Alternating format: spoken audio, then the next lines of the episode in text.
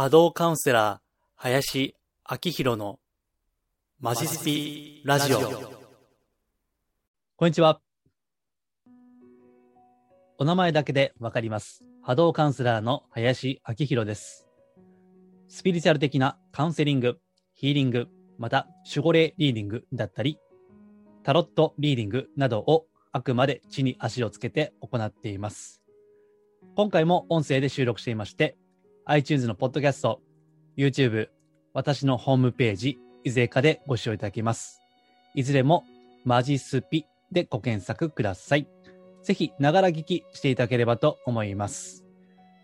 ではまずお知らせですけれども、ゴールデンウィーク明けの5月9日の午後2時からセミナーを銀座またはオンラインの Zoom 両方で行います。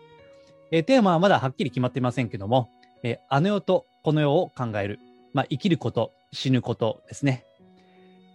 人生あるいは世界が混沌とするのはこの世のことしか考えていないからというのがスピリチュアル的には根本にあるんですけども、そういったことを話をしようと思っています。また後で出しますけども、その回でも守護霊リーディング公開を行いますので、ご興味があれば私のホームページご覧いただいてご参加いただければと思います。では今回の本題ですね。今言った守護霊メッセージ公開ですね、この5回目ですね。毎回ちょっと個性が違ってですね、非常に興味深いんですけども、この守護霊リーディング、詳しくはですね、以前出している回をご参考にしてください。概要欄にリンクを貼っておきます。ポッドキャストであれば第86回ですね、ご参考にしてください。で、この守護霊メッセージ、毎回言ってるんですけども、事前にメッセージを出しているんですね。お相手とお話をお聞きして、それに合わせて言ってるわけではないと。事前に、その証明として、紙に、パソコンでプリントアウトして持ってくるんですね。で、それを元に、あとはお話をしながら、その場の即興ですね、直感で感じたことを述べているということですね。目的は、目には見えないけども、守護霊というのが本当に存在をするんだといった、そういった一種のパフォーマンスとか、デモンストレーションとかですね。はい。それが目的です。はい。という前提でお聞きいただきたいんですけども、今回はどちらかというと、今後の指針のようなメッセージが出ましたね。とはいえ、具体的にこれを気をつけるとことか、ああしなさいみたいなことはないんですけども、今と違うパターンが出たかなというふうに思います。この後お聞きいただければお分かりになると思いますけども、その内容がですね、個人的に当たるとか当たらないとかいうのは興味はないんですね。私は占い師でも預言者でもありませんので、まして神ではありませんから、先のことは分からんと。とはいえ、今回のメッセージの根本である善の中に悪を見て、そして悪の中に善を見るということ。これは別に当たるとかね、当たらないとか関係なく、生きる上で大事なことかなというふうに思うわけです。別に当たろうが当たるまいが、それを普段頭の片隅に置いていただければいいのかなというふうに思っています。今回はちょっと長いんですけども、これでもカットした方ですね。個人情報とか個人名のあたりはカットしていますので、ちょっとぶつ切りになっている箇所があります。あらかじめご了承ください。今回でも5回目ですけどね、なんとなくパターンがお分かりになってきたんじゃないでしょうか。もしご興味のある方は、今のところですね、変わるかもしれませんが、一応は毎回のセミナーで募集しています。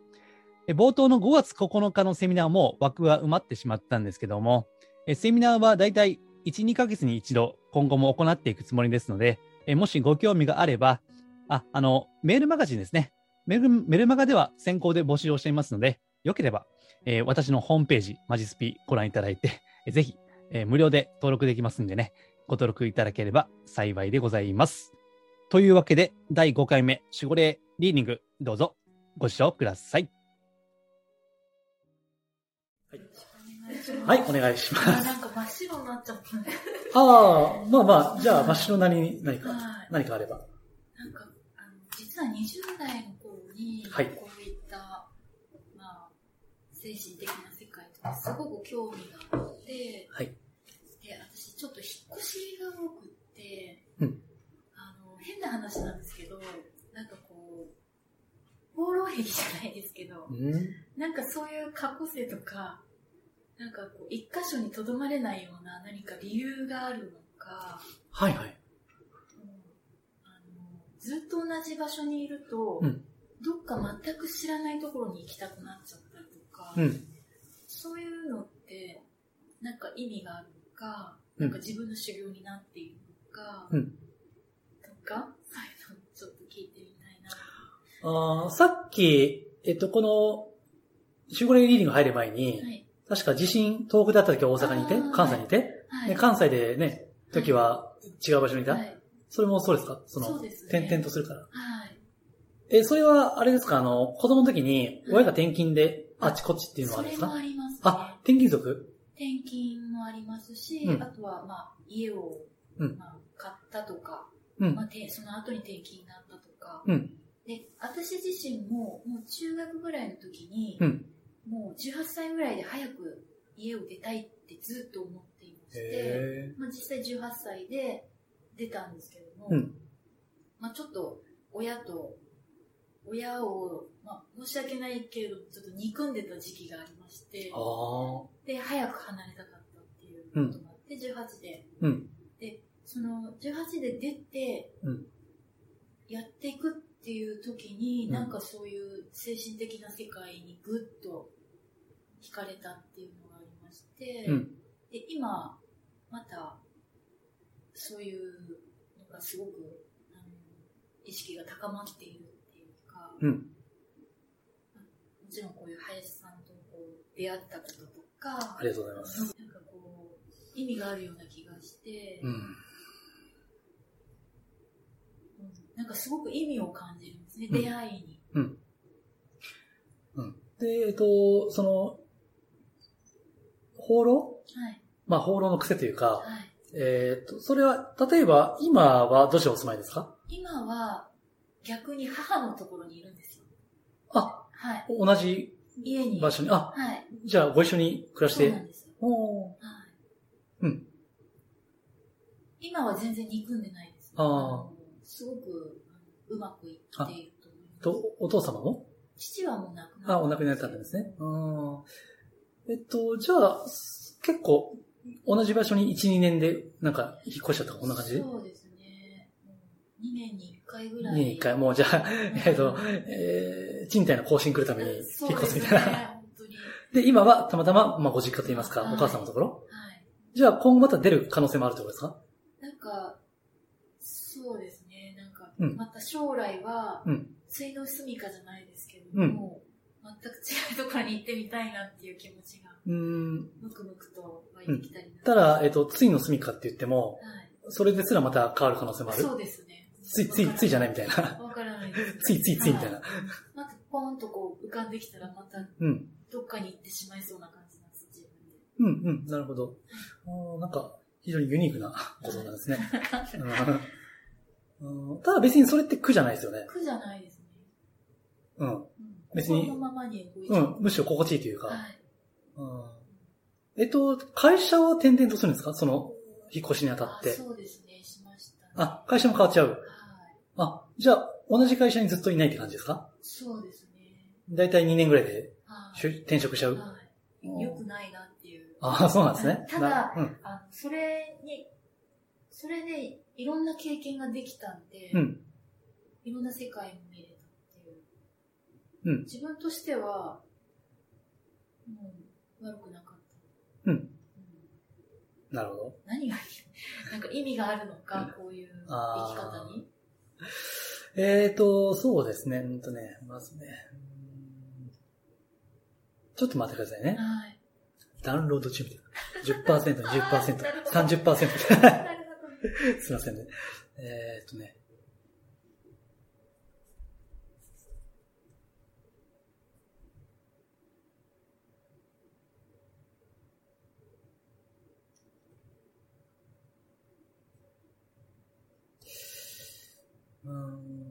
はい。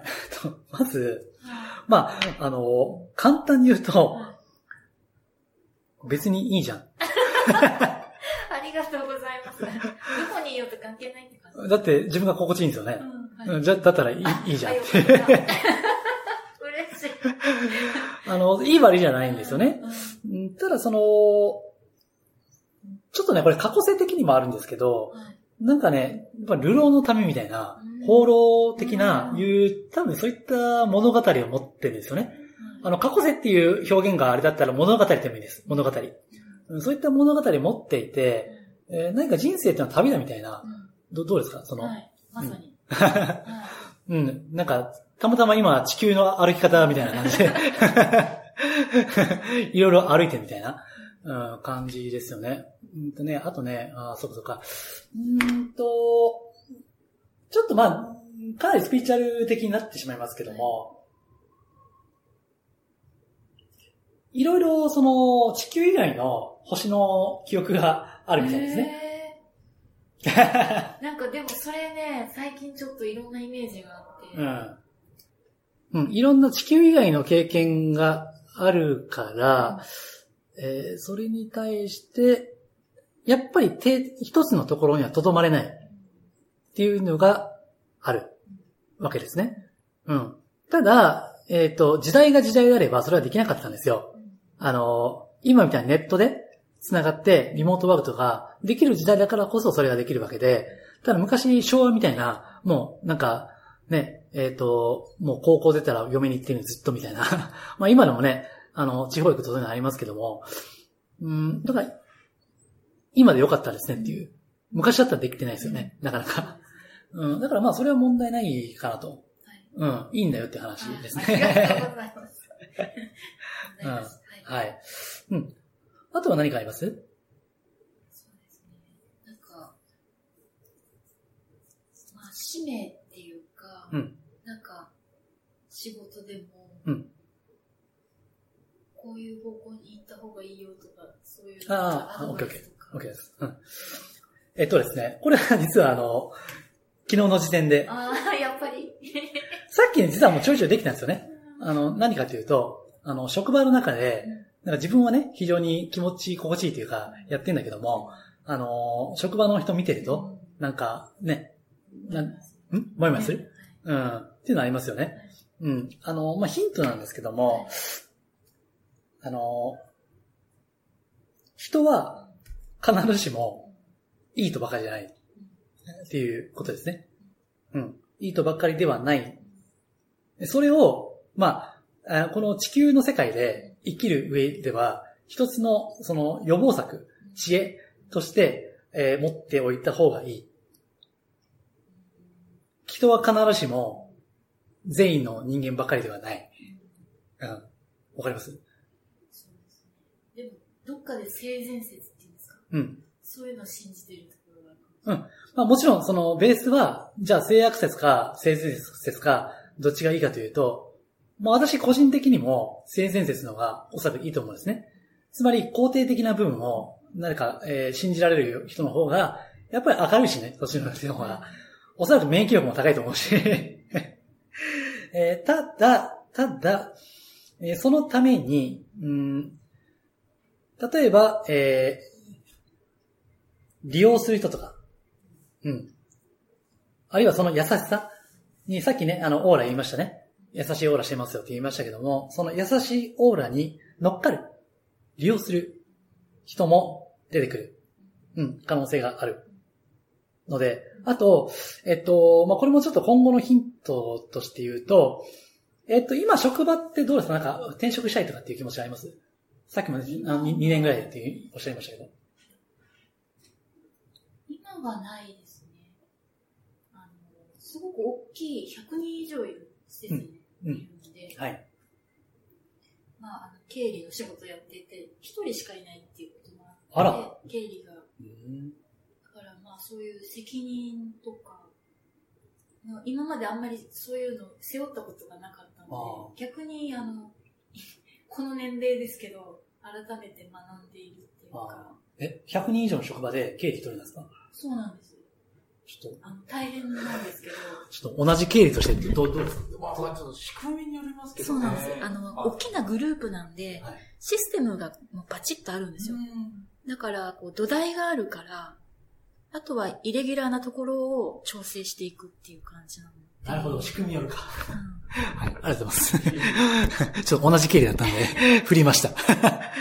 なるほど。介護施設なんで、お年寄りの方とか、うん、とにかくいろんな人間を見れるっていうところが、うんうん、仕事以上に興味深い。うん、ああ、人間の、まあ観察ってちょっと。観察ですね。ああ、なるほど。そういうことは、それをやってるのかな。それが飽きないのかもしれないです。うん。そう。だからね、なんでこれ人は必ずしも善意だけの人間ではないっていうのを、あとね、もう一つ。人間関係を慎重に選択すること。どういう意味でしょうか？つまり、いいやつばっかじゃないんで、それは注意した方がいいと。どうやって見分けたらいいんだろう？それはもう経験ですよね。言ってることとやってることが、一致してるとか。あ、でもそれは感じ取りますね。うん。あ、でも無意識に距離を置いちゃうかもしれないです、そういう人と。うん。なんていうかな、ね、どうもね、もしかしたら今後大きな変化が起こる可能性があるんですね。何？それはわからない。そこまでは教えてくれなかった。なんだろう。うん。もしかしたら、まあ、転職かもしれないし、まあ、人生のなんか転換かもしれないし、それがね、ちょっと今後ある、まあ、可能性ですよ。絶対あるとは言いません。見ないことは、占い師とかね、わかんないし、みんな。私も当然わかんないし。ただ、流れとしては、ちょっとね、守護霊の声が強いんですよ。なんていうかな。ちょっと今後、そういった変化。まあ、今コロナ禍ですし、いろんな変化が起こりうると。うん。それに対して、まあ、ただね、幸い、多分これ幸いですけど、ちょっと、放浪の、まあ、癖というか、それがあるからいいんですけど、今後やっぱ変化は起こりうると、大きな。その時に、まあ、人をね、例えばわかんないですよ。今後新しい仕事、事業をするんだけども、よかったら来てくれないかとかね、言われたりするかもしれない。で、その時にやっぱ人を見ることですね。いやー、難しいな、やっぱりざわざわしたらやっぱり良くないって。まあ直感的にね。そういった、なんか何しかのチャンスがあった時に、なんか人がチャンスを与えて人が来る、運んでくるわけですね。ただ、その時に本当にこの人は信じていいのかっていう。うん。そういう見極めですね。見た目は美味しそうに、しかもやりたいことできそうな感じもするかもしれないけども、よくよく見るとそうじゃなかったっていうこともあり得るので、そういう時に、さっきで人の善意だけを信じないっていうこと。さっき言った人は善意もあるけど、業も持っている。ですね。業の深い存在でもある。ですから、ちょっとね、シビアに、人間関係というのを、まあ、見る。だから今はそういったね、職場にいらっしゃるんであれば、そういったのも見るですね。人の裏と表と言いますか。うん。で、ちょっと大きいテーマなんですよね。具体的にどうこうではないんですけど。うん。あとは、もう一つはね、誰も完全に救えない。し、誰も完全に愛することはできない。っていうことも来たんですけど。ちょっと広いですよね、テーマが。うん、どうですかね、まあ、今後のヒントなのか、ちょっとわかんないですけど。なんか、感じるものはあります。例えば家族もそうだし、その職場の人にもやもやしてるのもそうだし。結局なんか、愛するって本人が自分で愛さないと、周りがいくら愛したり助けても救われないっていう感じはあるんですけど、なんだろう、なんでこんなにモヤモヤするのかなって、自分軸っていうのね、しっかりあれば、まあどんな人が来てもぶれないっていうのがあると思うんですけど、だからこんなに何かをざわざわさせる人は自分とものすごい縁がある人なのかなとか考えちゃったりとかして、でも具体的に何か救ってるわけでも何でもないんですけれども、これって何かのメッセージなのかとか、そういうふうに考えちゃったりとか、まあざわざわするっていうのはね、さっきも言いましたように自分の中の何かが反応しているわけですね。ですからまあそれを観察していくということですし。あるいは、もうちょっとこれを広げていくと、さっきね、まあ、ね、もう自分はすごい幸せってね、おっしゃってましたよね。ただ本当に幸せであれば多分ざわざわないはずなんですよ。うん。だからそこの、善意、人の善意もそうだし、自分の中の、その観察ですよね。自分の中の実は潜んでいる悪意とかね。うん、実はなんか、こんなやつ死ねばいいのに。わかんないですよ。でももしかしたら掘ってったらあると思いますよ。うんうんうん。人の善意を信じない。信じすぎない。そうだし、自分の中の、ね、あくまで幸せではあるが、しかしそれはね、本当になんか、いかなる場合でも揺らがないものなのかみたいな。なんかね、そういったのを、まあ、人間関係を通して見ていくって感じですね。本当に幸せであれば多分ざわつかないですよね、そこまでは。うん。そう、なんかね、ちょっと大きなテーマで言ってるなっていうのがあって。うん。その、関わるなっていうことでしょう、それは。あ、関わるなって、うまく関わるそうですね。難しいですよね。うん。だから、特に会社はそうですけど、上司とか部下とかね、同僚とか選べないんですから、どうしたって付き合わないといけないってなりますよね。だからそこで、まあ、これは、ね、人間関係の、まあ、ね、世渡り的なのもありますけども、うまく、うん、流すっていうかな。うん、多分そういったのも必要なんですね。うん。だから人は、例えば信じれば人は信じてくれるとか、人を愛せば人は愛してくれるとか、今、うんうん、横に。そんなことはない。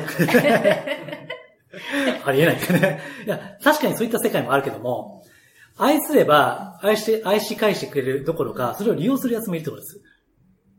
うん、中にはね。この人間の世界っていうのは玉石混交なんで。いや、むしろ石の方がたくさんあるわけですよね。だからね、これはまあ難しいですよね。まあ、こういうこと子供にね、あんまり言えないんですけど、人を見たら泥棒と思い的なね。けど、そういったのは現実としてあるっていうこと。うん、特に、すごいね、優しい方だからこそ、そういったことは、なんていうかな、まあ、心のワクチンじゃないですけどね。心の予防策として、まあ、持っておいた方がいいですね。うん。で、ちょっと、まあ、今後、何らかの、さっきも言いましたように、何か変化とか、うん、ちょっと天気があった時に、うん、そこでもし人がなんか介在しているとすれば、その方本当に信用できるかというのを、まあ、見極める感じですね。うん。というのが、まあ、大事ということです。はい。うん。ちょっと大きいテーマですけどね。大きいなぁ。うん。まあ、もしかしたら今後、もしかして、あの時に言われたのはこれだったかみたいなのあるかもしれないし、まあ、なければないでね、別にいいですけど、それはそれで。うん。なんか今年というか、ものすごく全く新しく生まれ変わりたいってなったんですけど。生まれ変わりたいっていうか、なんかそんな気持ちなんですよね。